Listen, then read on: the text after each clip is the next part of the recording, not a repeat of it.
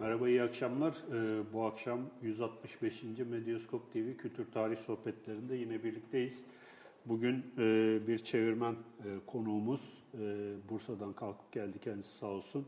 Nevin Yeni ile Decameron çevirisi, bu yakınlarda çıkmış olan Decameron çevirisi üzerine konuşacağız.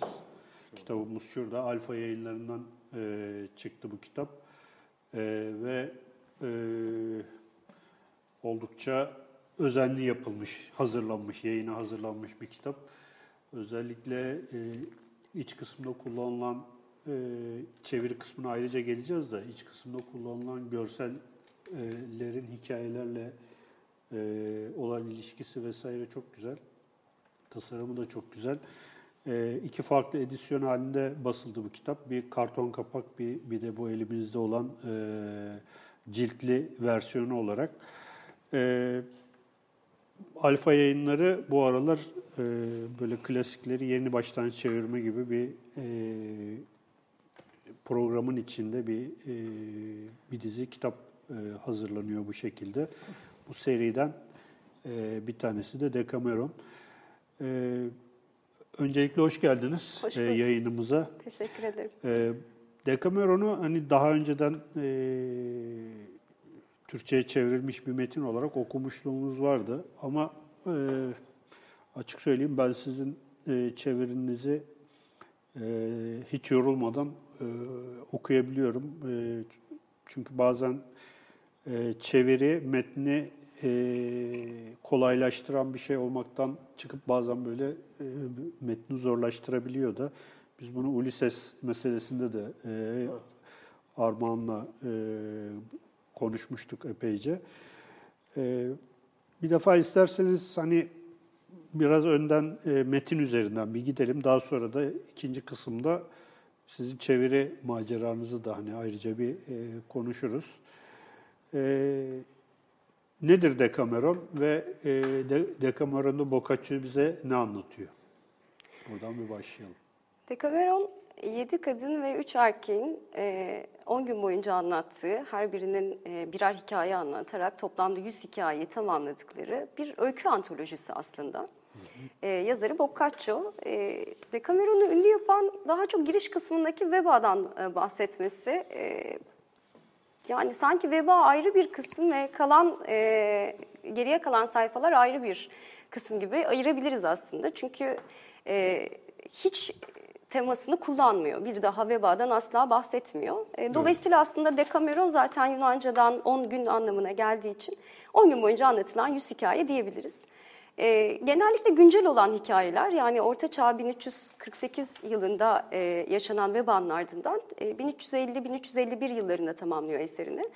E, pek çok hikaye var içinde. Çok uzağa giden hikayeler var, antik Roma'ya dönenler var. E, ama genel olarak büyük çoğunluğunu kendi güncel dünyasından seçmiş Boccaccio. Kendisi e, hem yazarı hem yaratıcısı değil. Bunu dördüncü günün başında e, açıklıyor. E, sonunda tekrar bir kez daha dile getiriyor. Bizimle konuştuğu üç bölüm var aslında. E, birebir doğruca e, okuyucusuna seslendi. Yani 700 sene, neredeyse 700 sene sonra bize sesini bir direkt olarak buralardan duyuruyor. Hı hı. E, genel olarak Decameron Orta Çağ dünyasını yani bizim hep zannettiğimiz o karanlık, e, hep engizisyonların olduğu, insanların pek de hayatının olmadığı, zannettiğimiz günleri bütün güncel koşturmacılarını bize anlatan bir eser. Yani apaydınlık olarak sokaklarında yürüdüğümüz bir eser. Ee, ama tabii temel noktası hep e, bir giriş kısmı dediğim gibi veba ama diğer tarafı da kadınlara ithafen yazılmış olması ve karakterlerinin e, kadınların üzerinde çok duruyor olması. E, dolayısıyla pek çok yenilikçi özelliği var. Yani metnin daha sonra üzerinden geçeceksek sorunuza tam karşılık vermek adına yüz hikayeden oluşan bir eser diyebilirim. Evet. Burada tabii şey de soracaktım aslında bu hikayeler yani siz biraz da bahsettiniz ama normalde kendi yaratımı değil anladığımız kadarıyla değil mi? Yani Yani muhtemelen o güne, günde e, de, deveran eden belki birbirine anlatılan hikayeler gibi. tabii yani aynen öyle. Kendi yarattığı eserlerde vardır ama biz bunların çok benzerlerini bulabiliyoruz hikayelerde. Yani e, eski dönemlerde işte mesela hemen Decameron'dan çok önce yazılmış, yani en temel aldığı noktayı söyleyeyim. Hemen Decameron'dan önce yazılmış Novellino e, isimli ismini aldırmayın. E, yaklaşık 200 yıl sonra edebiyatçılar bu ismi veriyorlar e, bu esere. E, yine tüccarların hikayelerini anlatın ama aynı zamanda e, kutsal kitaptan, kitap mukaddesten falan da e, kısımlar oldu ya da yine antik dönemlerden e, olan hikayeler var. Epey oradan hikaye almış mesela. Dolayısıyla bu bir öykü antolojisi. Ama oradan hikaye almış derken şöyle söylemek lazım. Bu yazılı olan eserin herhangi bir edebi özelliği yok. Daha çok nasıl diyeyim size? E, duyduğu hikayeleri birisi hani unutmayayım da bir kenara not edeyim gibi yazmış. Boccaccio'nun dünya antolojisinde, dünya e, edebiyatında ilk öykü e, ilk hikaye kitabı olarak çıkmasının temel noktası gerçekten bir edebi eser e, ortaya koyması. Onun hikayelerini okuduğunuzda dört başı mamur, bütün ayakları yere basan, giriş gelişme sonucuyla net bir şey anlatan ve edebi özellik kattığı yani hikayeyi artık edebiyat dünyasına kazandırıyor. Yoksa e, yani ne hikaye ilk ortaya çıkıyor ne de onun anlattıkları yüzü de kendi e, şeyleri tasavvuf. Ya bir de tasavvuf. tabii şey de var burada değil mi? Yani bu e, yanıyla dili Latince değil. Evet. Yerel o günkü İtalyanca bugün işte e, şeyin e, Boccaccio'nun yaşadığı yerdeki İtalyanca. Bir de tabii şunu da e, herhalde bir çerçevede çizmek lazım. E, Petrarca ile çağdaş yani İtalyan humanist. E, Dante ile aralarında öldüğü zaman, Dante öldüğü zaman 1321'de öldüğü zaman 8 yaşında Evet. e, Boccaccio. Ve aslında böyle bir şey var. Yani e, işte Rönesans öncesi hatta hatta humanistler yani bunların şeyleriyle e, nasıl diyelim e, hareki tahrikiyle artık o tarafa doğru evrilen bir şey var. Yani burada anlatılan hikaye insana ve hatta seküler insana ait hikayeler. Evet. Çünkü ilk günün hikayeleri benim gördüğüm kadarıyla çok seküler ve konu aldıkları o 12 aydan herhalde 7-8 tanesi e, din adamlarının ikiyüzlülüğü, e, bir işte bir iki tane e, asilzadenin e, yine işte olumsuz davranışları onlar üzerine 10 10 hikaye ilk ilk gün şey anlatıyorlar zaten. Kilise, papazların işte şeyliği, e, ikiyüzlülüğü, açgözlülüğü üzerine bahsediyor. Yani bir yandan da o oradan da kurtuluyor yani o e, dini çerçeve içinden de kurtulmaya çalışıyor. Öyle bir durum mu var? Nasıl nasıl? Aslında bir- pek çok şeyden kurtuluyor. Neredeyse çağının koyduğu bütün prangalardan kurtuluyor. Yani çerçeve tekniği hariç Orta Çağ'a dair onun edebiyatında çok az şey görüyoruz. Çok doğru söylüyorsunuz. Yani e, Dante e, ilk Volgare yani Floransa lehçesinde kendi konuştuğu dilde yazmasının ardından zaten e, Boccaccio çok büyük bir hayranlığı var. E, daha sonra e, ölmeden önceki yıllarda e, Dante üzerine çeşitli şeyler, dersler vermeye başlayacak. Petrarca ile ise ciddi bir dostlukları var. Birbirlerinin evlerinde kaldıkları ve ortak kütüphane kullandıkları, birbirlerine kütüphane taşıdıkları. Hatta eserini yakmaya karar verdiğinde Decameron'u Boccaccio, e, onu vazgeçiren yine Petrarca oluyor. bir şey herhalde herkes biri... Allah razı olsun Kafka gibi falan yani. Ee, yani o yakmaya karar verdiğinde aslında basılmıştı ama e, gene de yani bir pişmanlık duyuyor yazdığı eserden. Ama şimdi onun yaşadığı dönemde tabii edebiyat dediğimizde bir Latince çünkü e, muhteşem bir dil. Yani günlük konuşmaya elverişli olmamakla birlikte yazılı metin açısından Latince elbette. E, aristokrasinin dili, sanatın dili, edebiyatın dili. E, bundan daha da önemlisi e, edebiyat dediğiniz alan bir e, erdem yani şövalyelik ya da aristokrasi yani e, erdemli insan ama soylu insanın hikayelerini anlatıyor. Tamamen e, bir şövalye nasıl olmalı ya da çok aristokrat bir yani halkla hiç kimse ilgilenmiyor zaten e, halk edebiyat yazılmaya pek de değer görünmüyor. Şimdi Dante ile yan yana koyup bakarsak birkaç farklılık bulabiliriz. Yani kitabın en azından işlenişleri bakımından bulabiliriz. Aslında üçünü şöyle tanımlarlar genelde. E, Dante'ninki insandan Tanrı'ya doğru bir yolculuktur, ilahi bir yolculuk anlatır. Petrarca'dan, Petrarca ise insanın kendi içine doğru, içsel bir yolculuk anlatır. Boccaccio ise insanın dünyaya olan yolculuğunu anlatır. Dolayısıyla üç büyük, yani hümanizmin babası, Rönesans'ın kuran bu üç büyük e, edebiyatçı, üç büyük yazar, üç farklı noktaya e, hareket etmişler. E, dolayısıyla şimdi ilk Dante'ye bakarsak, e, Dante dünyanın bütün bu kokuşmuşluğundan, yozlaşmışlığından Tanrı'nın varlığını e, varlığından hareketle kurtarmaya çalışıyor. Yani ilahi komediyi sallayarak bir dakika burada bir öte dünyada var ve siz ne yaptığınızın farkında değilsiniz der. Ama Boccaccio da bu dünyadaki ölümden yani öbür dünyada bizi bekleyen ama şu anda çünkü veba yaşanıyor bu dönemde e, korkunç bir salgın ve bütün sosyal dengeler bitmiş. İnsana dair yaşam e, yani bildiğimiz insan tanımı bitiyor aslında. Toplumsal dinamikler çöküyor. Böyle bir dönemde Boccaccio ise ölümü gösterip kitabını sağlayarak bir dakika ya burada dünya var, burada yaşam var ve bu insanla anlamlı bir yaşam. İnsanı çıkarttığınız zaman e, Boccaccio'da hiçbir anlamı yok dünyanın. Öyle ki mesela doğa ilişkilerini anlattığı sayfalarda e, üçüncü günün başlangıcında görebiliriz. İlk günün başlangıcında ilk önce bizi bir Floransa'nın surlarından çıkartır ve doğada yürütür. E, bir şatoya yerleştiriyor bütün konuklarını. E, ve orada masallar anlatılıyor çayırlarda, çimenlerde. Ardından üçüncü gün mekan değiştiriyorlar. Üçüncü gün girdikleri ev gerçekten e, bu dünyada yani kendi sözüyle söylemem gerekirse bu dünyada cennet kurmak mümkün olsa o da böyle olurdu diyor. Fakat bahçenin özelliği nedir derseniz e, bir kere duvarla çevrili ve içeride e, muhteşem bir havuz var. Bir düzenekle mi çalışıyor bilmiyorum diye anlatıyor bunu. Fakat fışkıran suyu anlatıyor. Bir heykel var orada. Ardından e, yer, yeraltı kaynaklarına gidiyor. Arklar boyunca yer altından dolaşıp tekrar gün yüzüne çıkıyor. Ve sonra e, ilerideki bir nehre doğru gidiyor ve bu sırada da bir değirmeni döndürüyor. Yani boşa da gitmiyor.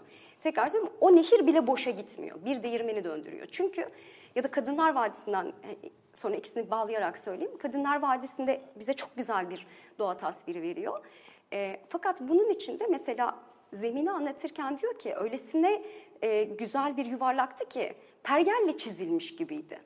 Ya da bir başka yerinde şunu söylüyor, e, dağların aşağıya inen e, yamaçları aşağıya indikçe öylesine e, daralarak bir eğim çiziyordu ki tıpkı amfiteyatroların gitgide daralan merdivenlerine benziyordu. Yani doğa bile insan eliyle kıyaslayarak anlatıyor. Yoksa tek başına pastoral bir yani bir dönemin edebiyat akımlarından bir tanesi olan doğa tek başına çok güzel değil. Ee, üçüncü gündeki hikayede de o şatoyu o kadar güzel yapan insanın zihniyle, aklıyla ve yaratıcılığıyla o doğayı biçimlendirmesi ve güzelleştirmesi. Kadınlar Vadisi'nde geçen de bu. Herhangi bir şeyin güzelliğini ancak insanın yaptığı bir şeyle kıyaslayarak, yan yana koyarak koyuyor, e, anlatıyor. Çünkü güzel olan şey dünya değil, dünyayı anlamlı kılan insan ama daha çok insanın birbiriyle olan ilişkisi. Şimdi Decameron'un hemen yazılmasından önceki dönem zaten çok uzun bir feodal dönem biliyorsunuz ve kapalı bir sistem. Yani şatoda bir bey, bir de onun toprağında çalışan e, serf dediğimiz ama aslında köleden de çok farklı olmayan karın tokluğuna devam eden hiçbir ticaretin olmadığı, karınınızı doyuracak kadar çünkü fazlasını yapacak hiçbir şeyiniz yok.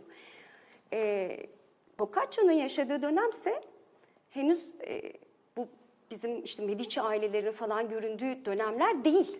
Evet. Komüneler dediğimiz orta çağda küçük küçük şehir devletlerinin oluştuğu bir dönem. Yani ticaret var olmaya başladığı için. Fakat bu şu demek, e, bir şehrin oluşmasıyla beraber e, ben ticaret yapıyorum ama sizin de e, fırıncı yap, olmanız lazım. E, sizin de doğal olarak işte başka bir şeyi e, toplamanız, terzilik yapmanız ya da e, artık biz birbirimizle bir ilişki içindeyiz. Biz sabahları sokağa çıktığımızda birbirimize günaydın demek zorundayız. Kapalı toprakta demesen ne olur zaten iş belli. Toplumsal dayanışma, sosyal dayanışma ve sosyal ilişkiler artık toplumun bel kemiklerini oluşturuyor. Zaten vebanın çökerttiği nokta bu. Hatta Boccaccio'nun e, ilginçtir yani veba ile ilgili anekdotları çok çarpıcı, gerçekten Evet. skandal var ya. Ama takıldığı yer vebanın kendisi değil. Vebanın zarar verdiği insan ilişkileri öylesine büyük bir hayal kırıklığı yaşıyor ki e, bunu yüz hikayeyle telafi ediyor diyebilirim. yani saç ayağımız veba. Evet. Şimdi siz bunları şey yaparken üçüncü gündeki bahçe tasvirlerine benim aklıma Floransa'daki Boboli bahçeleri geldi. Ee, Boboli bahçeleri tam da aslında belki de Boccaccio'nun ta- tasvirinden yola çıkarak bir mimarın tasarlayabileceği olağanüstü mimarlık e, yani düzenekler vesaireleri falan düşündüğümüz zaman böyle bir şey. Yani demek ki yani bu metinler aynı zamanda sonraki yüzyıllarda e, mimarları etkiliyor. Yani bu edebi metinler mimarları etkiliyor, işte ressamları etkiliyor vesaire. Ve ortaya o e, kitapta bahsedilene çok benzeyen işte Medicilerin bahçeleri vesaireleri falan çıkıyor. E, bu e, şimdi tekrar hani metne e, şey yapmak istiyorum. Sizin özellikle vurgulamak istediğiniz bazı hikayeler vardı. Yayından önce de hani şey yaptık. E, biraz onlardan devam edelim. Yani e, ba, yani bütün metin boyunca bazı hikayeler belli kırılma noktaları gibi anladığım kadarıyla. Biraz onları bir e, açabilir miyiz? Aslında e, kırılma noktaları olarak gördüğüm için değil ama Orta Çağ bizim için çok karanlık. Yani tabii elbette bunu aydınlatan çok güzel metinler var. Umberto Eco'nun Orta Çağ serileri Alfa'yı bastı, basıyor. Reklam Rek- yapmış gibi. reklama giri. Mustafa Bey'e Mustafa Bey izliyorsa işimiz gücümüz reklam yapmak. Çok çok bilinmez kaynaklar e, dönem değil ama bizim aklımızda bir orta çağ var ki sürekli cadı yakıp duruyorlar yani. Başka da bir şey yaptıkları yok. E, ama Decameron'da anlıyoruz ki e, o yüzyıl hiç de öyle değil. Bir ayağı bizim yaşadığımız dönemlere benziyor. E, anlatmak istediğim hikayelerden yani iki hikaye üzerinden e, bir orta çağ simülasyonu kurmak istiyorum aslında. Burada bir sokak sokak mahalle mahalle olmasa da e, bir tanesi bir kadının yani bir rahibi cep telefonu olarak nasıl kullandığına dair çok hoşuma giden bir hikaye. Yine Decameron olmazsa olmazı evli bir kadın ve e, aldatmaya meyletmesinin ardından sevgili seçimiyle başlıyor bu hikaye. E, bu bize yani söyleyeceğim, bahsettiğim bu hikaye hangi hikaye diye soracak mısınız? Çünkü hatırlamıyorum. kaçıncı günü kaçıncı yani 100 tane hikaye ve yüzlerce evet bakabilirim kopya çekebilir kopya, miyim? kopyası Yani ikinci günün ya da üçüncü günün hikayelerinden bir tanesi olması lazım. Ee, kolay olmayacak. Neyse aklımıza gelince şey yaparız onu. Herhalde Ee, gözünüze takılır. üzgünüm gerçekten. Bu hikayede e, bir Okuyup öğrensinler bende. Bur- buradan sonrasını okurum. Bundan sonrasını okursunuz. aslında şu hikayeden bahsediyor diye okuyanlardan bekliyorum. Kusuruma bakmayın. Bu hikayelerden yani bu şimdi bahsedeceğim hikayede aslında ilk olarak belki şuradan başlamak lazım. Şimdi Boccaccio bize döneminin çok net bir şekilde resmini ve tablosunu sunuyor. Ama bunu yaparken hiçbir zaman kör gözüne parmak basar gibi bir şey yapmıyor. Ya da bize e, kurumlar arasında gezdirmeye çalışmıyor. Mesela kent hakiminin kolluk kuvvetleri var. Eğer hikayede buna değinmesi gerekiyorsa değiniyor ama siz buradan bu bilgiyi almış oluyorsunuz. Evet. Ee, ya da bir tanesinde işte bir iftiraya uğrayan biri var. Onu işkenceye çekiyorlar. Böylece siz sorgulamanın nasıl olduğunu anlıyorsunuz. Bir başka hikayede birinin koyunu çalınmış e, ve ona e, zencefil mazısından okutulmuş bir şey veriliyor. Aa, böyle bir durumda suçluyu nasıl ayırt ettiklerini, e, dolayısıyla saçma sapan sınama yöntemleri var. Eğer ekmeği yutamazsa o zaman suçludur. E, daha önceki konuklarınızın bahsettiğini de biliyorum. İşte suya atıyorlar, yüzemezse suçludur falan gibi. Hani buralarda geziniyorsunuz.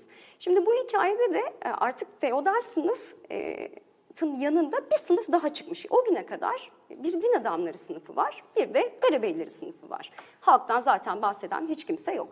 Bu sınıfın yanında şimdi ticari ticaretle uğraşan ve beylerden daha da zengin olmuş bir sınıf var. İlk defa çıkmış, çok taze, taptaze gözümüzün önünde. Henüz kimliğini kazanamamış henüz tam layıkleşememiş kendi okul sistemlerini filan kurmuş. Fakat e, mesela bu bahsettiğim hikayeyle e, kadın e, eşi tüccar ve her zaman olduğu gibi Floransa'da kumaş ticareti yapıyor. Fakat kadın soylu çünkü adam sınıf atlamak için bu soylu kadınla beraber oluyor.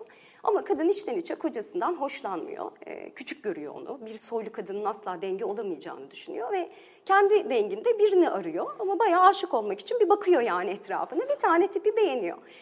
Şimdi buradan sonra neyi görüyoruz? O, o yüzyıldaki toplum baskısını çok net görebiliyoruz. Ya da mahalle kavramı dediğimiz şey var ya bizde mahalle baskısı. Evet. Bunu çok net görüyoruz. Çünkü kadın adamla iletişim kurmak istiyor ama e, asla kendini lekelememeli. Namus çok önemli. Adı çıkarsa bitti yani. Bir daha bunun geri dönüşü yok.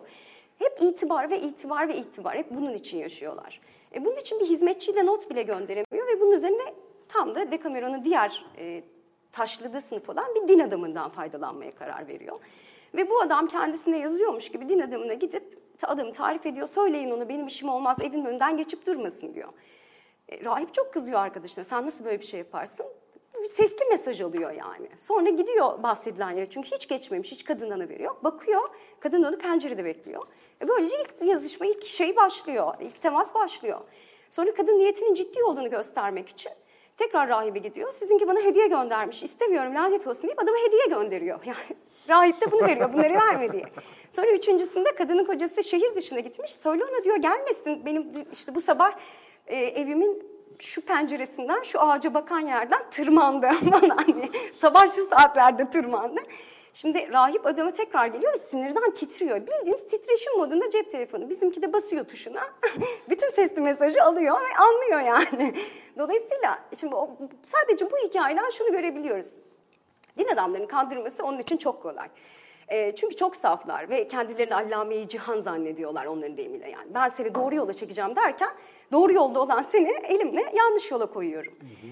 E, ayrıca toplum baskısını çok net görebiliyoruz ve ne olursa olsun iletişim biçimleri devam ediyor. Yani insanların mutluluk arayışları ya da kendi istedikleri yönde adım atmaya, hareket etmeye çalışmaları her koşulda devam ediyor. Ne kadar baskılarsanız baskılayın, orta çağda da olsa kadın kadındır demeyeceğim ama insan insandır ve insanın mutluluk arayışında e, eğer akıl varsa her yolun bir çözümü, her sorunun bir çözümü vardır. Evet. Burada tabii e, veba kısmına hiç değinmedik. Evet. Aslında veba, e, belki de en başta vebayla girmek lazım. Şimdi çok da böyle sorun değil geri yo, yoğun yani şu, şu yani şu anda güncel olarak da çok aslında güncel bir mevzu.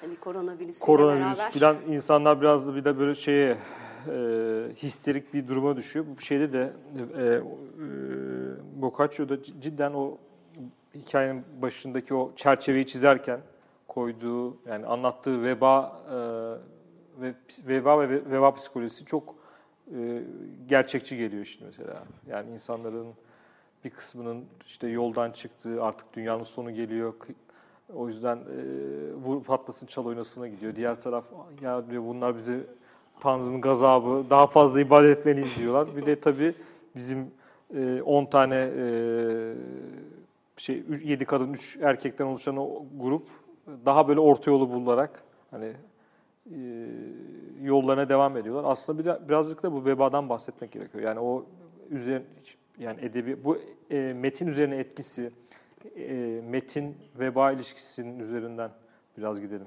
Tabii. Yani gerçekten çok çarpıcı sayfalar.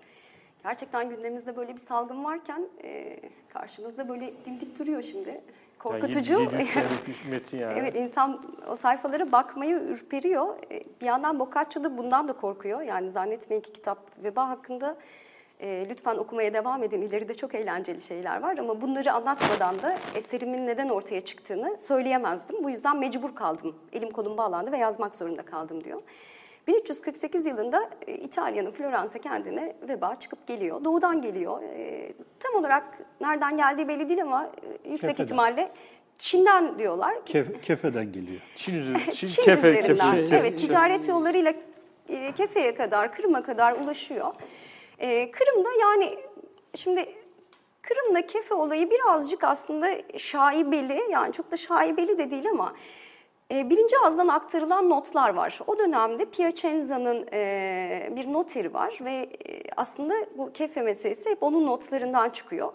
E, birebir anlatmış yani birinci ağızdan bir görgü şahidi olarak ve Cani Begin yani Özbek Han'ın torunu, e, Altınordu Devleti'nin şey torunu oğlu Kırım kafayı kuşatıyor, alamıyor. İkinciye yeniden kuşatıyor ama çok büyük bir orduyla kuşatıyor.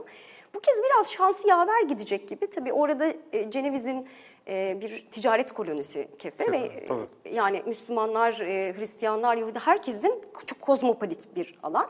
Dolayısıyla çok ciddi bir savunması da var. E, Cenevek ordusunun içinde veba başlayınca kaybediyor. E, ve mesela e, bu bize bunu bahseden Gabriele Demissi e, şey diye anlatıyor yani kocaman bir dağ oldu ölülerden. E, Cenebegin ordusundaki ölülerden. Ardından maneviyatını kırmak istiyor e, kefenin ve e, mancınağa koyup cesetleri e, surlardan içeriye atıyor. Bu durumda kaçacak hiçbir yerleri kalmıyor. E, bizim bu bahseden adam da işte dört tane gemiden e, oradan kaçan ve İtalya'ya hastalığı bulaştıran, birinci hızdan anlatan bir adam. E, fakat o yıllarda resmi olarak orada görevlendirildiğine dair bir e, şey yok. E, resmi bir kaynak yok. Yine de Venedik'in e, arşivleri kadar da iyi arşivler beklemek lazım belki Piacenza'dan. E, dolayısıyla ilk burası ama yani bu olmasaydı da gelmez miydi? Çünkü oraya gelene kadar hiçbir yerde biyolojik savaş olarak kullanılmamış veba ve bayağı çok uzun mesafeleri kat ederek gelmiş. Bir kere insan kuş misali bir yerden bir yere doğru gittiği sürece o mikrobu taşıma ihtimali var. Zaten e, bütün bu yollarda hep ticaret yolları yani. Vurduğu her yer hep ticaretin e, bir fiil işlek, işlek olarak e, yapıldığı yerler. Dolayısıyla o eninde sonunda gelirdi ama belki bu kadar hızlı gelmezdi. E, gelmesinin ardından işte bize Boccaccio'nun anlattığı bir e, Floransa var. E, bir kere sebebi bilinmiyor. Yani ilk ilk olay bu. Sebep hiçbir fikri yok, hiç kimsenin yok. Tanrı'nın gazabından mı? E, göklerin e, sıkıntısından mı? İşte mesela Aristoteles'in notlarından çıkıyorlar. Jüpiter ile Satürn, Aristoteles'in yazdığı bir notta işte tutulma konumuna yani aynı hizaya geldiğinde bunun dünya üzerinde bir etkisi olur. E, ve bu salgınlara neden olabilir diyor. Mesela Paris konsülü toplanıp evet yani bu, bu metinlerden yola çıkarak bu ihtimal üzerinde duruyor. E, bu dönemde bir de bir kuyruklu yıldız geçmiş. Hatta yani çok güncel bir şey ama bugün okudum haberlerde. Çin'de de geçen sene bir bilim adamı çıktı bugün ve şey söyledi. Uzaydan gelmiş olabilir dedi. Şimdi komik geliyor ama e, geçen sene oraya bir kuyruklu yıldız parçaları, meteorları düşmüş. Ve bu tür virüsler belki e, canlı kalıyor olabilir diye. Yani tesadüf müdür bilemem ama mesela İbn Sina'nın da veba yorumları var. Yani kökenini bilmiyoruz aslında. E, İbn Sina veba yorumlarında daha çok durgun sulardan ve işte e, sulak alanların yok edilmesi yani aslında bir tür bir e, kirlilikten bahsediyor e, Çin'in nüfusunun bu kadar yüksek olmasının bir alakası var mıdır? Yani şu anda nasıl bir spekülasyonlar konuşuyorsak o dönemde de böyle şeyler var. E, tabii üzerine durulan bir ihtimal Tanrı'nın gazabı oldu ya da işte bir doğada oluşmuş bir hastalık kökenini bilmiyor. Zaten böyle başlıyor. Bilmiyoruz neden olduğunu ama bize doğudan geldi ve insanların canlarını e, kıymaya başladı. E, Boccaccio'nun anlattığı kısımda yani 1348 yılında başlayan bu vebada e, koltuk altlarında işte hıyarcıklı veba deniyor buna. E, belirli şeyler, hastalık belirtileri çıkıyor. Bunu gördüğünüz zaman zaten tamam. Üç gün. Yani dördüncü günün sabahını görmüyorsunuz. Garanti ölüyorsunuz. O kadar hızlı ve e, öylesine bulaşıcı bir hastalık ki e, sizinle temas kurulduğunda yani bugün kemirgenler olduğunu biliyoruz ama e, hastanın eşyalarına dokunduğunda hemen hızlıca geçebildiği için e, karantina diyemem buna e, ama kişisel karantinalar var. Şimdi Decameron bu kişisel karantinadan bahsetmiyor. 1600'lü yıllarda Manzoni'nin Nişanlar adlı eseri mesela 2-3 chapter kadar sadece e, vebayı anlatır. Ve oradaki toplu karantinalarını anlatır. Şimdi Decameron'un bahsettiği Floransa'da böyle toplu karantina alanları görmüyoruz. Ama bunda henüz devletin olmayışı da olabilir. Yani bir evet. belediye gibi bir şey var orada. Kent hakimi atanıyor başka yerlerden. E, ama elimizde şey yok yani hani bütün bu e, organizasyonu sağlayacak e, devlet mekanizması yok. Ama mesela bir başka e, Floransalı bir noter var. E, Bonaiuti soy ismi. E, şey, noter diyorum pardon. Floransalı kronikçi, Floransa tarih yazıcısı var. Mesela onun anlattığı e, yine aynı e, Boccaccio'nun anlattığı vebada o çok fazla bilgi vermiş. E, yani dediğim gibi Boccaccio vebadan ziyade bunun toplumsal çöküşüyle ilgilendiği için bu tür ayrıntıları vermiyor ve ölüm hiçbir zaman Decameron'un hiçbir yerinde yani çok azdır. Ölümü bir an önce hep o sahneden çekmeye çalışır. Hep hayattır anlatmaya çalıştı. E, tam tersine Bonaiuto bize çok e, farklı bir e, veba tasviri veriyor ve evlerin içinde ne olduğunu anlatıyor. Mesela e, sizde veba var. Penisi, verdim bir peni, eski pagan şey. var bir şey olmaz. yani size ben penisini, ama e, bulaşıcılığından geçer. çok korktukları için Bazıları yemek su bırakıyorlar, bazıları da onu da bırakmıyor ve e, ben hemen doktor çağırmaya gidiyorum deyip kapıyı kilitleyip üzerine Kaçıyor. kaçıyorlar. Hemen evi terk ediyorlar kendilerine bulaşmasına. Çünkü ihtimal yok yani. Sizde varsa Yarın bende de var. Bir gün en fazla birkaç saat fazla yaşarım yani sizden. Çoluk çocuk herkes toplu mezarlarda gidiyor.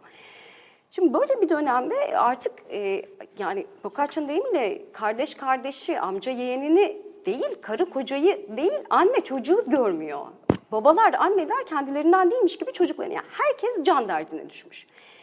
Böyle bir dönemde, can güvenliğinizin olmadığı bir dönemde. Çünkü mahkemeler tamamen bitmiş. Eğer siz bir hakimseniz ve gerçekten bir adaleti yerine getirmek istiyorsanız bile gardiyanınız yok. Yani kimi hapse atacaksınız? Herkes ölüyor. Bütün meslek gruplarından. Doktorlar hastaya bakmak istemiyor çünkü onlar da ölüyorlar. Kimsenin kimseye yardım edebilecek bir durumu kalmamış. Sokaklar tamamen e, ceset mezarlığına yani. Her yer e, açık ceset olarak kalıyor. E, bir tek komşularda vefa görülüyor bu dönemde ilginç. E, onlar da yani işte Boccaccio'nun gene deyimiyle merhumu çok sevdiklerinden mi yoksa yan evden buraya mikrop taşınır diye korkularından mı bilinmez diyor. E, eğer komşu öldü ve koku gelmeye başladıysa hammalları çağırıyorlar. Sokaklarda hammallar geziyor. E, hammallar artık yani zaten kalifiye bir eleman da kalmamış. Hizmetçiler de öyle. Köylülerden e, geliyorlar ve günde bir florin altına, üç florin altına falan çalışıyorlar. Ekmekler öyle birkaç altın değerinde olmaya başlamış. Onlar gelip evlerden ölüleri çıkartıp sokağa kadar atıyorlar. Ondan sonrası defincilerin işi. E, definciler de bu sokaklardan e, insanları toplayıp kiliseye götürüyor. E, çünkü yani bizde biraz daha farklı. Biz herhangi bir alanı toplu mezarlık yapabiliyoruz ama onlarda kutsal toprak anlayışı var ve kilisenin bahçesine gömülmesi gerekiyor. Kutsal olan bir toprağa hmm. gömülmesi gerekiyor. E, çok kısa bir zaman içinde kutsal toprak diye bir şey kalmıyor, yetmiyor yani. Bunun üzerine toplu mezarlar e, kazınmaya başlanıyor. E, birini yatırdıktan sonra yani devasa çukur açıp üzerine çok az bir toprak serpilip ikinci ölü konuyor. E, çukur tepeleme doluncaya kadar bu ritüel tekrarlanıyor. Hatta bunu Boccaccio şeye benzetmiş. E, tacir gemilerindeki mal istiflemeye benzetmiş. Yani üst üste hmm. koyma. Bu bahsettiğim e, Floransa tarihçisi ise kötü bir benzetme olacak ama peynirli lazanyaya benzetmiş. Bir kat lazanya, bir kat peynir, bir kat lazanya, hmm. bir kat peynir gibi.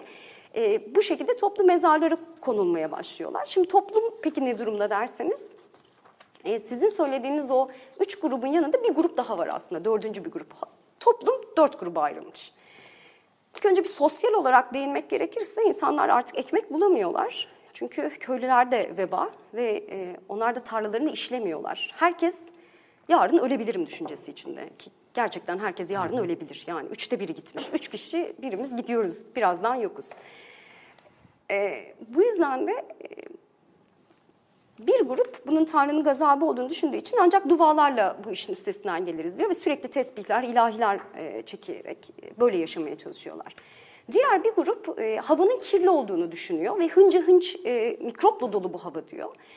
Baharatlar ve çiçekler alıp ellerine sokakta yürürken her zaman bunları sımsıkı tutuyorlar.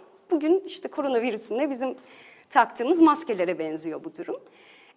Diğer bir grup madem yarına çıkmayacağım o zaman niye canımın istediğini yapmayayım? Bitti yani bu son şurada yaşayacağım birkaç saatim var gün bile değil belki diyor. Vur patlasın çal oynasın ama bu grup biraz tehlikeli bir grup. E, çünkü e, istedikleri eve giriyorlar. Yani zaten herkes kendi canının derdine ve bir asayiş olmadığı için bir yerde yine Boccaccio deyimiyle hoşlarına gidecek bir şeyin kokusunu aldılar mı orayı kendilerine mesken belliyorlar. E, bu dönemde e, tabii o zaman çok sürgün cezaları var. Hapisten daha çok baktığınız kentin sıkıntı yaratıyor. Sülalesiyle beraber, soyundan gelenlerle birlikte sürgüne gönderiyorsunuz. E, Floransa'da bu dönemde artık bir asayiş kalmadığı için eskiden sürgüne giden bütün o mahkumlar, cezalar geliyorlar ve korku saçmaya başlıyorlar. E, bu yüzden de aslında bizim kadınlar korkuyorlar ve çıkmak istiyorlar hmm. e, bu kentten. Yani ya burada kalacağız ve e, namusumuz yani edebimizi kaybedeceğiz namussuzca yaşayacağız. Zaten her, hiç kimsede bir namus kavramı, ahlak kavramı, toplum kavramı kalmamış. E, ya da daha kötü hale geleceğiz. Dördüncü grup da bu grup oluyor. E, en iyisi kent dışına çıkmak. Boccaccio bunları da kızıyor yani sanki bir seferlikmiş gittiğiniz yerde bulamazmış gibi nereye kaçıyorsunuz diyor. Ama şimdi tam bu vebanın üzerinden de Cameron'u okumak gerekirse eğer e, bu grubun bu vebadan kaçışı bize Boccaccio'nun toplumdan bütün beklentilerini koyuyor aslında. Çünkü o dönemde e, az önce söylediğim gibi yani anne ve baba çocuğunu terk ediyor. Temas sıfır. Birbirine hiç kimse yaklaşmak istemiyor. E, bütün bağlar çökmüş, sosyal dinamiklerin hepsi çökmüş. İnsanı hayvandan ayıran e, o kocaman duvar kalmamış. Şurayı okuyacağım. Tabii. Sonrasında devam. Bugün bir keçinin ölümü ne kadar umursanıyorsa o günlerde insanların ölümü de ancak o kadar önemseniyordu diyor. Evet. Yani. Üstelik e, orada verdiği bir e, örnek var. E, şimdi iki tane e, domuzun işte vebadan ölmüş birinin kıyafetlerini çekiştirdikten sonra daha dönemeden arkalarını titriyorlar ve üzerinde ölüyorlar. Şimdi bu insanı öldüren bir şey değil, hayvanı da öldüren bir şey. E, yine o bahsettiğim kronikçinin notlarında e, kediler, köpekler, öküzler, e, eşekler hepsi ölüyor vebadan. Şimdi sadece insanı vuran bir şey olsa e, belki başka bir şey dersiniz. Ama bir diğer tarafı da var. E, tarlalarda ekinler boş ve insanlar tarlalarını ekmiyor. Fakat hayvanlar gidiyor artık oraya. Öküzler canlarının istediği gibi o ekinleri yiyor, geliyor. İnsanla hayvan arasındaki insanı insan yapan temel değerlerin hepsi çökmüş.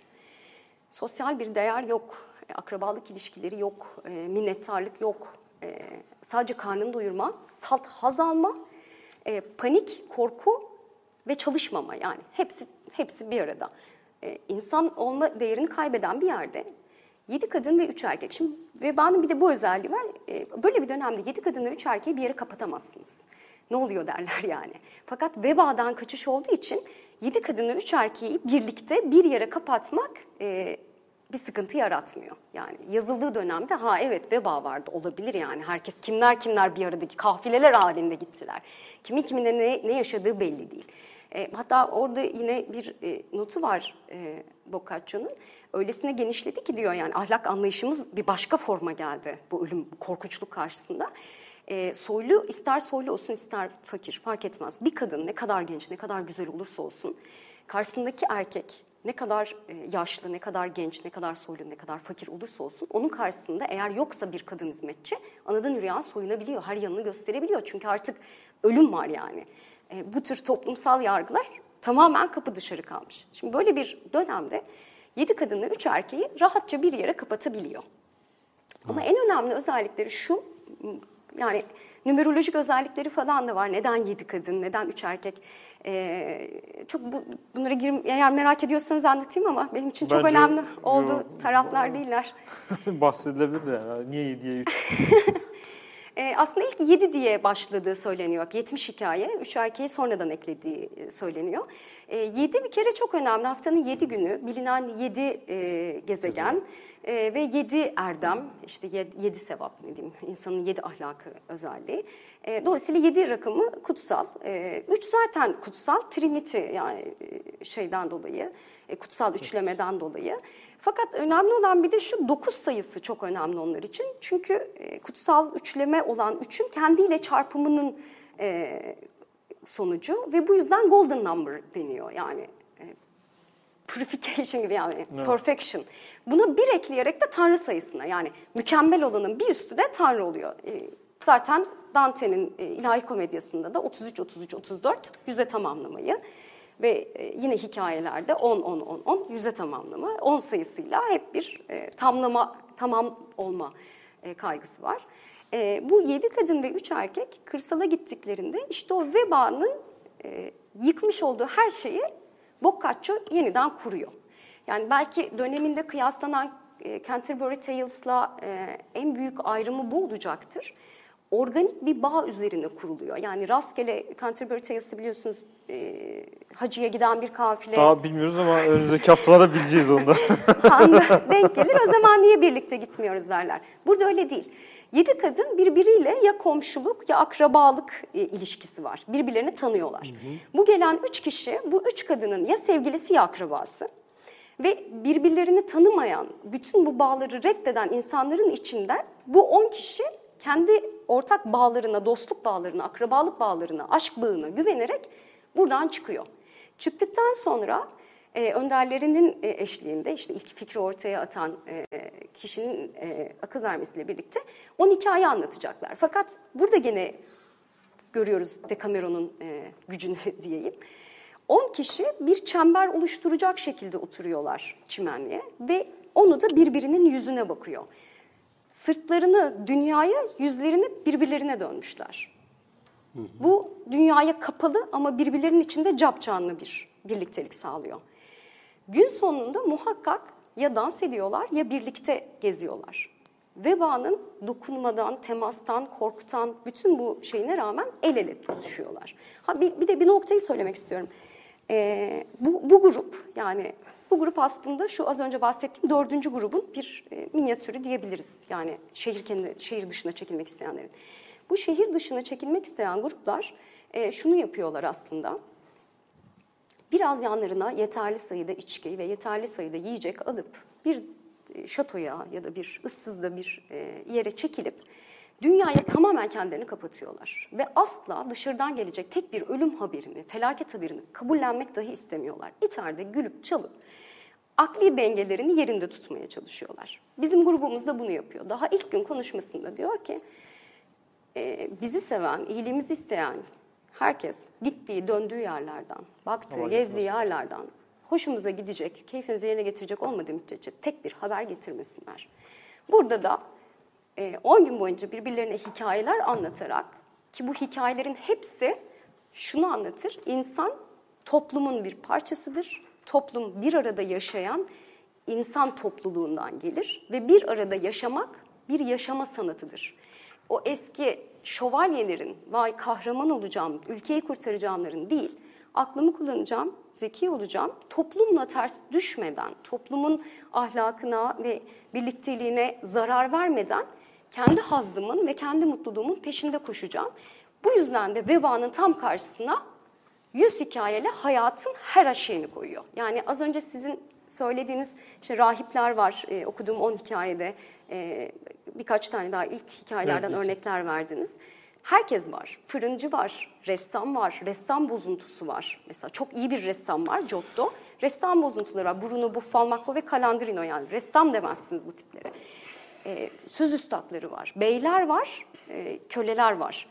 E, batakhaneler var. Yani umumi evler dediğimiz. Mesela onun tabiriyle diline ayrıca gelmek isterim ama e, Andreucci'nin hikayesini anlatırken e, bir hayat kadını aynen şöyle tarif ediyor. E, dileyen erkeği düşük bir bedel karşılığında memnun etmeye hazır Sicilyalı dilber yani. Bunlar da var. Ama kraliçeler de var. Menferrate Markisi'nin karısı da var. Tancredi'nin kızı da var. Nathan da var. Herkes var. İçinde kıpır kıpır kıpır kıpırdanan bir orta çağ var. Evet. Şimdi yavaş yavaş bu çeviri kısmına da bir e, son olarak şey yapalım. E, şimdi bunu herhalde e, orijinal eski İtalyancadan değil mi çevirdiniz? Evet, Bu çeviri macerası nasıl oldu? Ne Mustafa Bey yüzünden oldu. Mustafa, Mustafa Bey Mustafa, her şeyin müsebbibi. Mustafa Küpüşoğlu yüzünden. Nasıl oldu bu? E, epey de uzun sürdü bildiğim kadarıyla. Üç, evet. üç buçuk yıla yakın bununla Geçti bile üç buçuk yıl. Ee, o süreci de bir anlatır mısınız? Ee, yani Boccaccio yani daha önce Machiavelli çevirdiğim için çok gözüm korkmadı açıkçası. Yani arada bir 200 yıl var ama yine Floransa e, lehçesi ve yine eski bir dil. E, üstelik çok fazla çevrildikleri için de korkmak için pek geçerli bir neden bulmadım kendime. Doğruyu söylemek gerekirse. Belki e, yani çok yollarda dedim Nevin e, yutabileceğinden büyük bir lokma almışsın ama hayır sakın diye. İnsan bir kere yola çıkınca geride Geri dönüşü olmadı gerçekten. Bir kere ee, söz verdik artık ne yapalım? Şimdi metin çok eski bir metin Hı-hı. ama e, İtalya'nın e, baş tacı metinlerinden bir tanesi. Bu yüzden çok çalışılmış bir metin. E, üzerine çok makaleler yazılmış bir metin. Şimdi benim çalıştığım ana metin birebir Boccaccio'nun yazdığı metin. E, çok özenli ve titiz çalışmaya çalıştım. E, yani şey yapmak gibi olmasın ama Misafiriz genellikle kötü bir şey olacak. Bu kızın yapacak başka bir şey yok muymuş diyeceksiniz. 7-8 saatte çıktı. E, çünkü bir kere Boccaccio nokta koymayı pek seven bir yazar değil. Ama en güzeli canlı bir anlatımı var. Yani bütün bir cümle resmen giriş gelişme ve sonuç olarak ilerliyor. Ee, üstelik ben yine ara ara şey yaptım mesela o yeni cümlelere bile V diye başlıyor. Çünkü bir şey başlıyor ve sonuna kadar devam ediyor. Yani siz o cümleyi bitirdikten sonra bir sonrakini zaten okumaya devam ediyorsunuz. Çünkü bağlaçlarla bağlanmış. Fakat buna rağmen diye başlıyor ve bunun için falan diye devam ediyor. Zaten hiç sizin için kopmuyor hikaye. Yani hı hı. anlatıcılığı bu bağlamda çok güzel.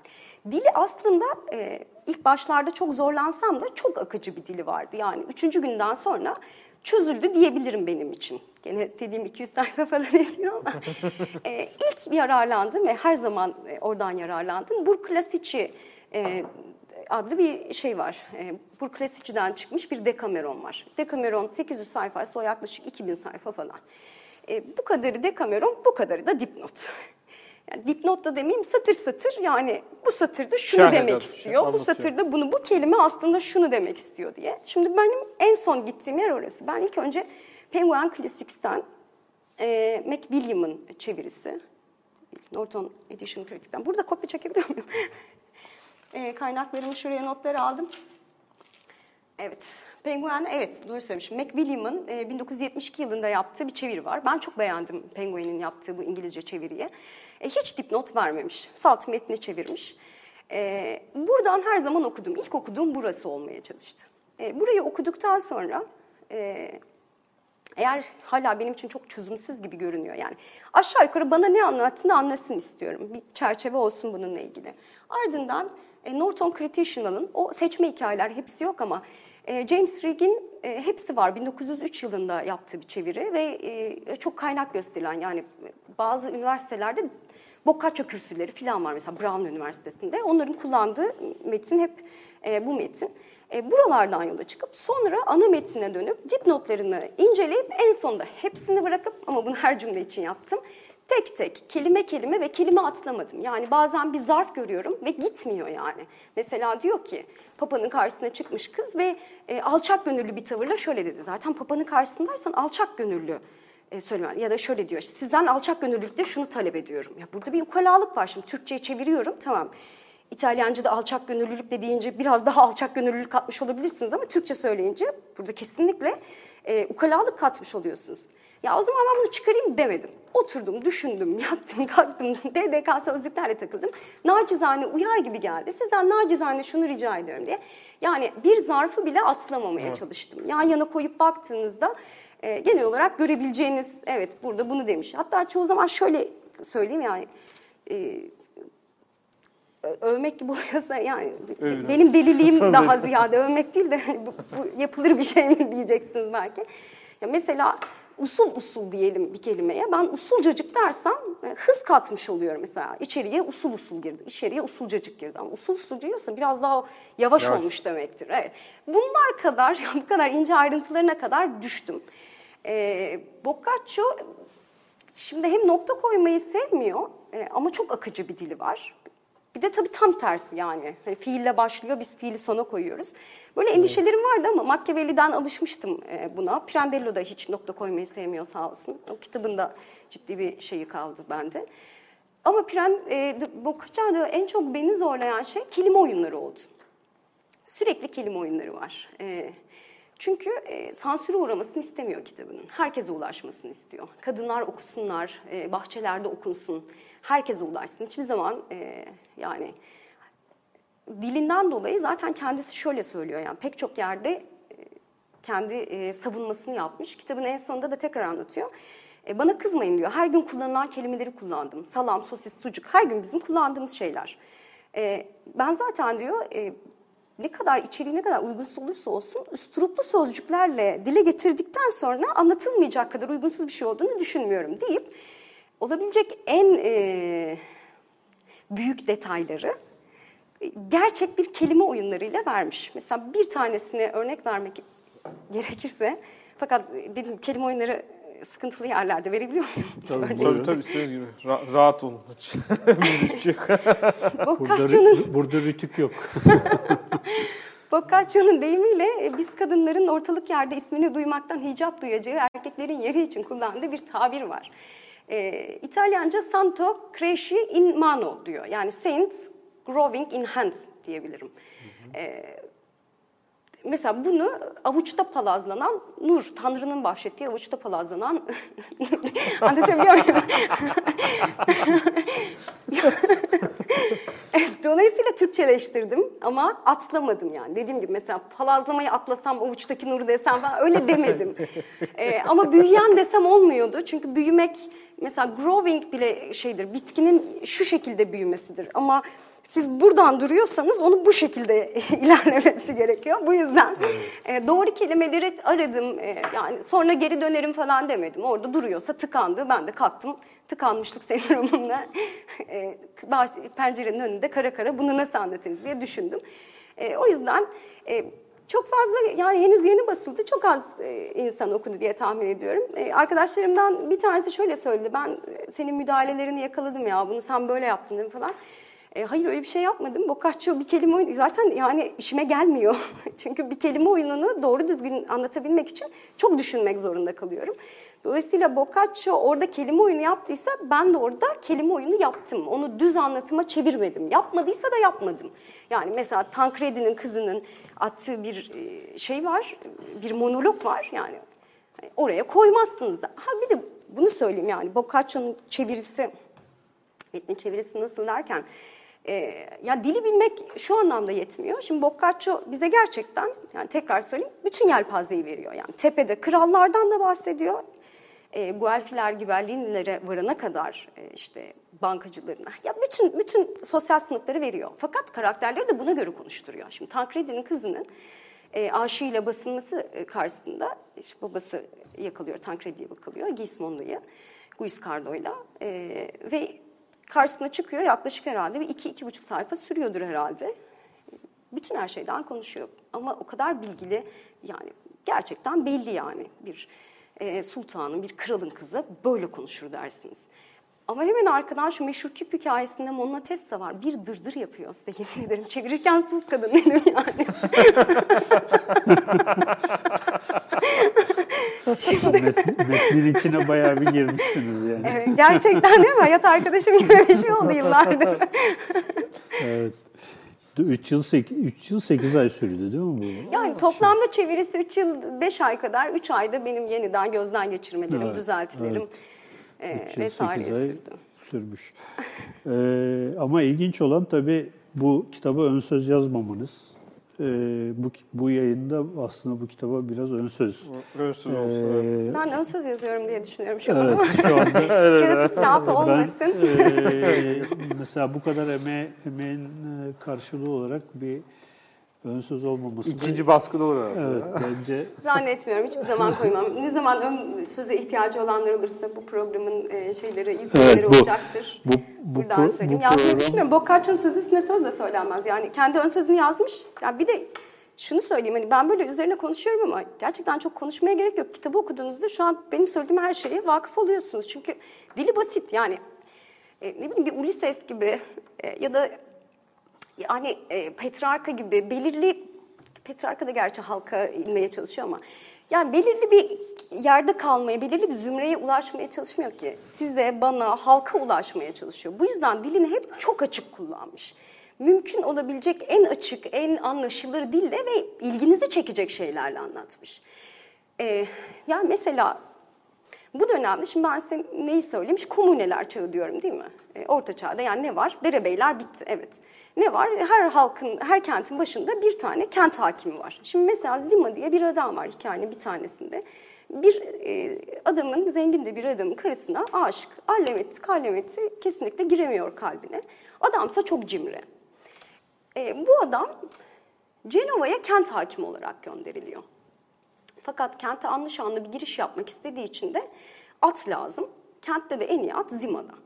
Şimdi buradan bile alabiliyorsunuz. Karısının arkasından bir söyleniş var. Şimdi bu adam gidecek Flora şeye Cenova'ya 6 aydan önce gelmez. Ne demek bu? Burada Milano kentindeyiz. Cenova'ya kent hakimi atanıyorsunuz. 6 aydan önce gelmiyorsunuz. Şimdi ben bunun üzerinden size de şunu söylüyorum. O dönemde kamuneler çağında e, kentin başkanını başka kentlerden seçerlermiş ki liyakata değer versinler. Kendi adamlarını e, sokmasın. Bu yüzden e, başka bir şehirden birini seçip bunu getiriyorlar. Bu kişi de 6 ayla 1 yıl arasında kalıyor. Zaten hikayede var yani. Söylemek istediğim bu. bu. Bu devri bize o kadar çok anlatıyor ki hatta bazı yerlerde zannedersem çok uzun süre sonraya kalır diye mi düşündü artık ne yaptı? Ee, mesela gümrüğü anlatıyor bize. Ee, kentlerde, e, liman kentlerinde olan bir prosedür hala geçerliliği var mı bilmiyorum ama e, ticaret gemileri e, liman kentine geldiklerinde e, buradaki görevliler kent hakiminin ya da kent halkının adına Bunları bir deftere işliyorlar. Ardından ambara koyuyorlar. Sonra bu adam içeride malı satmaya çalışıyor. Malı sattığında ne kadarını satmışsa o kadarını hesaplayıp vergi alıyorlar. Buna da adına da gümrük diyorlar diyor. Yani bilinmeyecek bir şey olunca açıklama yapıyor zaten. bilinen şeyleri de e, dediğim gibi çaktırmadan yolu oraya düştüğünde, çaktırmadan ne demeyeyim yani yolu oraya düştüğünde e, vurguyu anlatıyor. Yo, şey için nedir? Biz geçen gün de bir programlardan birisinde bahsettik herhalde Beowulf, geçen hafta Beowulf yaptığımızda. Yani bu metinler yani bir yanıyla tamam estetik, edebi bir keyif veriyor okurken işte mesela eğleniyorsunuz. Ama bir taraftan da o günün e, aynısı çünkü başka bir şeye bakıp yazmıyor. Eğer bilim kurgu yazmıyorsanız, bilim kurgu değilse yani o günkü şeyi sosyal yapıyı yansıtmanız gerekiyor. O yüzden de bir e, tarihi bir metin aslında bunlar. Yani şey açısından tarihi anlamak için de bir e, metin. Ve biz de aslında bu yüzden hani bir hem edebi bir eleştiri hem de dönemi anlamak açısından e, bu, bu metinleri, bundan sonra işte Canterbury hikayeleri, sonrasında şimdi bekliyoruz Dante'nin yeni İlahi tercümesi, komedi. ilahi, Evet. ilahi komedya, onu Evet. bekliyoruz. E, bunları yapacağız.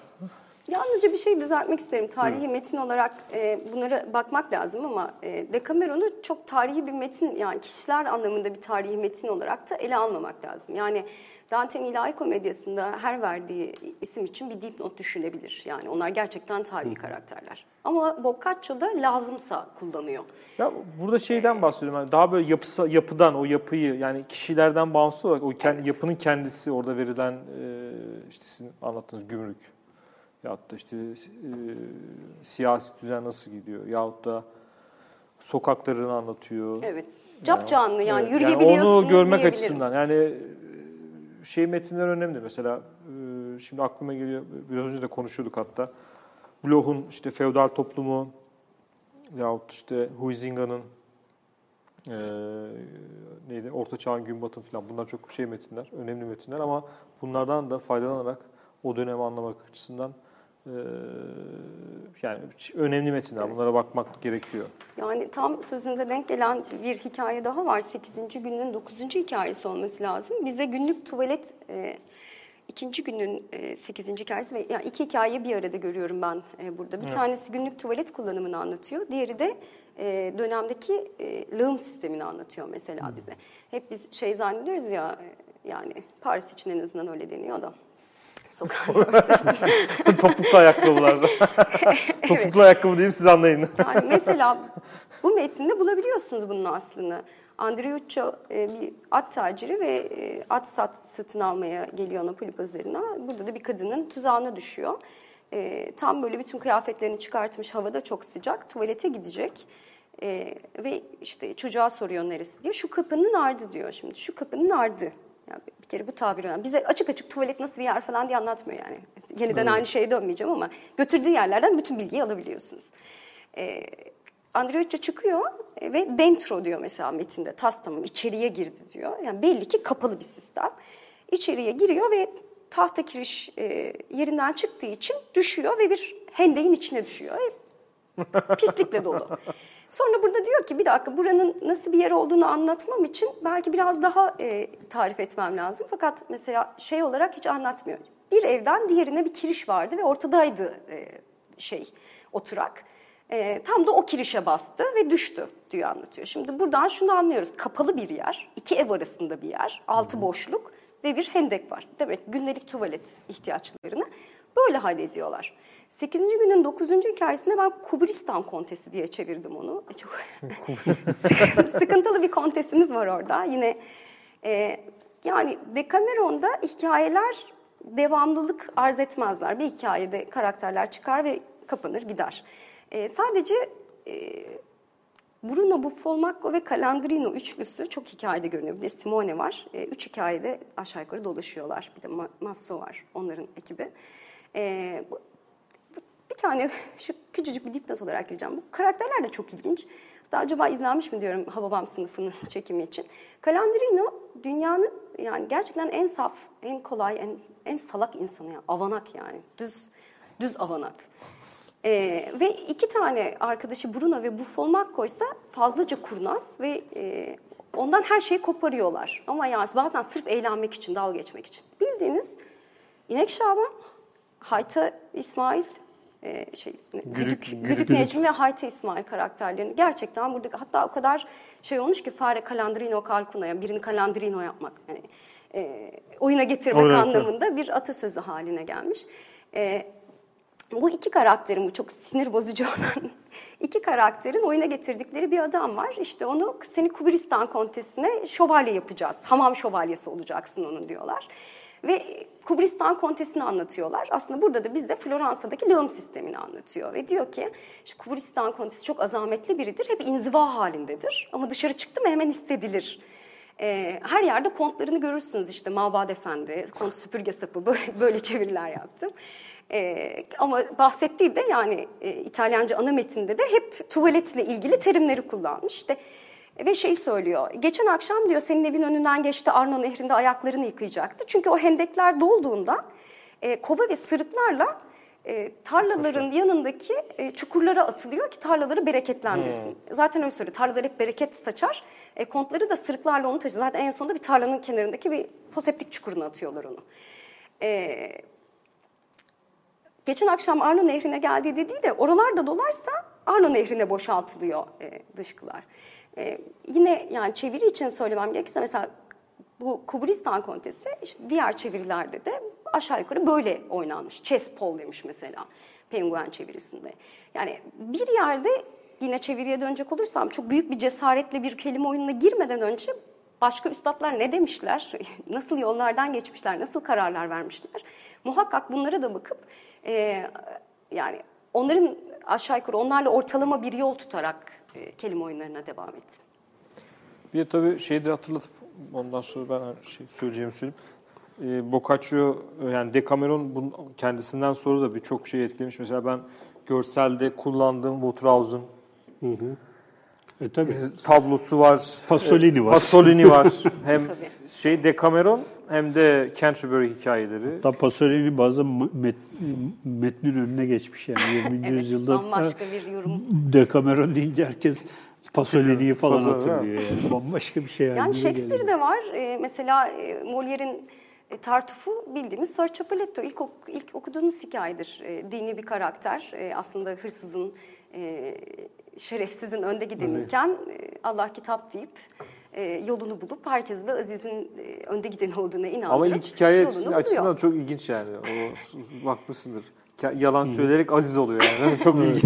ilk olarak da ilk hikaye olarak kol- ko- Aslında koyulması bir da yandan şöyle diyorlar bunu hani ilahi bir özellik katıyor mu ilahi komedya gibi çünkü en kötü karakterle başlıyor. Sir Capuletto bu, bu dünyada görüp görülebilecek en şerefsiz insan e, en sonunda Griselda ile bitiyor. Olup olabilecek en mükemmel kadın. Yani kocasının bütün yaptıklarını asla yani tam bir sınamadan geçiyor ama nasıl bir erdem, nasıl bir yüce gönüllülük, nasıl bir sabat falan oh diyorsunuz yani bu kadar bir kadın olamaz. Böyle bir anlamı var ama Ser Capuletto tek başına yaşama sanatı. Yani Boccaccio'nun altını çizdiği insan tipi aslında. Çünkü e, başından sonuna kadar e, aptal olan herkesi kandırabiliyor. Yani akıl zaten Boccaccio'nun hep altını çizdiği nokta bu. E, bunu birazcık vaktimiz var mı ya ben anlatıyorum ama sıkıntı yok değil mi? Aldım mikrofonu gidiyorum. Şimdi aslında Moby Dick'te çok sevdiğim bir e, kısım vardır, pasaj vardır. E, kuyek kuyekle bir sepet örerler e, şeyde ve bunu kader, insan iradesi ve zaman açısından iki boyutlu bir şeye benzetir yazarı. Ee, ben ise burada biraz üç boyutlu bir iş kurmak istiyorum. Hem Boccaccio'yu daha iyi anlamamızı sağlayacağını düşünüyorum. Şimdi Boccaccio'da bir kader var ki bizim de tam dediğimiz gibi kaypak kader yani. Ne yapacağı hiçbir zaman belli değil. Her an yani şimdi Boccaccio'dan önce kader e, Tanrı'nın bir tecellisi yani e, muhakkak olmasında olayların bir neden var. E, ama Boccaccio da mitolojik öğesine geri dönüyor. Dolayısıyla e, bir öyle bir böyle. Yani insan hayat karşısında her an tetikte olmalı. Dolayısıyla zeminde bir kader var ve kaypak bir kader. Ne yapacağı sağı solu belli değil. Size iyi de davranabilir, kötü de davranabilir. Bunun üzerine insanın bir erdem anlayışını, yani bir çadır gibi düşünün bunu. Erdemi koyuyor, ardından aklı koyuyor ve buraya da e, aşkı ve buna hazlı diyebiliriz. Hazlı koyuyor. Sonra e, bir kumaşı örer gibi her gün gündelik olaylarla yani başınıza gelen tesadüflerle sürekli bir çadırı örüyor. E, siz kaderin ve tesadüflerin yaşattığı şeylerde bir karar veriyorsunuz. Eğer kendinize yönelik bir karar verirseniz en çok savaştığı şey budur. Kendi cebini düşünmek, cimrilik, e, keyfine bakmak yani şerefsizlik yapmak. Bunlar hep karşı çıkar. Bu üç saç ayağından biri yıkılırsa diğer ikisi sağlamsa yine sizi ayakta tutuyor. Dolayısıyla akıl e, artık kaderin karşısında insanın kadere hükmetmesini sağlayan en büyük güç. Gücünü artık akıldan alıyor. Ama bu akıl toplumsal amaçlarla çelişmediği sürece iyi bir şey. Yani Sergio Pelletto'nun ki onun kızdığı noktalar belki. Mesela Cenevizli Bernabo'nun e, karısına yapılan bir oyun var. E, iftira atıyor adam ve mesela orada cezalandırılıyor. Yani Boccaccio da belli çok negatif çizmiş bu karakteri. Öyle hani çok akıllıyım, herkese dolandırayım gibi bir şey söylemiyor. Dediğim gibi hep yaşama sanatını savunuyor ve bir arada düzgün ama kendi e, içinden de vazgeçmeden. Yani din adamları dediğiniz kısımda da böyle bir durum söyleyebiliriz. Din adamlarının haklarını geri veriyor aslında. E, çünkü din adamları e, hiç kimseyle birlikte olmama sözü verip bütün kadınlarla birlikte olmaya çalışıyorlar ve diyor ki yani bir şeyi doğal olan dürtünü böyle baskıladığında dışarıya bozulmuş ve yozlaşmış olarak çıkıyor. E, Dolayısıyla yani Tanrı'nın emrettiğiyle yaşadığın bir dil demiyor. Söylediğinle yaptığın bir dil. Yani ilahi bir mekanizma koymadan rahibi karşısına alıp böyle söylüyorsun ve böyle yapıyorsun. Madem beceremiyorsun e, o zaman hep bunu yap yani. Öbürünün kisvesi altına sık, saklanma demek istiyor. Evet, yavaş yavaş toparlayalım. Emin, e, bugün e, böyle güzel bir 3 yıl 8 ay süren bir e, maceranın ön sözünü e, yapmış olduk e, Sayın e, Nevin Yeni ile. Öncelikle e, çok teşekkür ediyoruz bu akşam e, zahmet edip geldiğiniz için.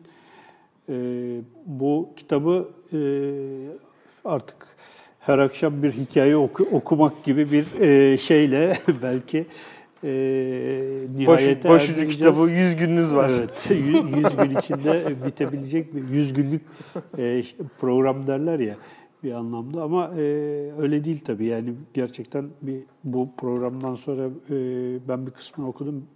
Geçmişte e, eski baskılarından okumuştum bir yarısına kadar sonra bir şeyler oldu yarım kaldı.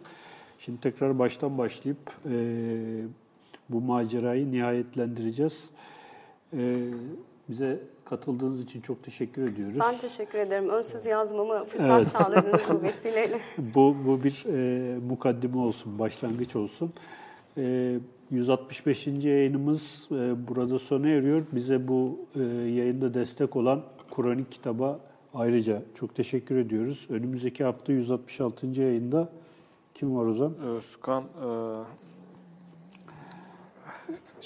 e, siyaset ve tasavvuf konuşacağız. Evet. E, dergah yayınlarından dergah çıkma. E, Özkan Önüm- Öztürk. Özkan Öztürk'le e, bizi izlediğiniz için hepinize e, çok teşekkür ediyoruz. Bu saate kadar bize yukarıda destek olan Aytuğ'a da ayrıca e, teşekkür ediyoruz. İyi akşamlar diliyoruz.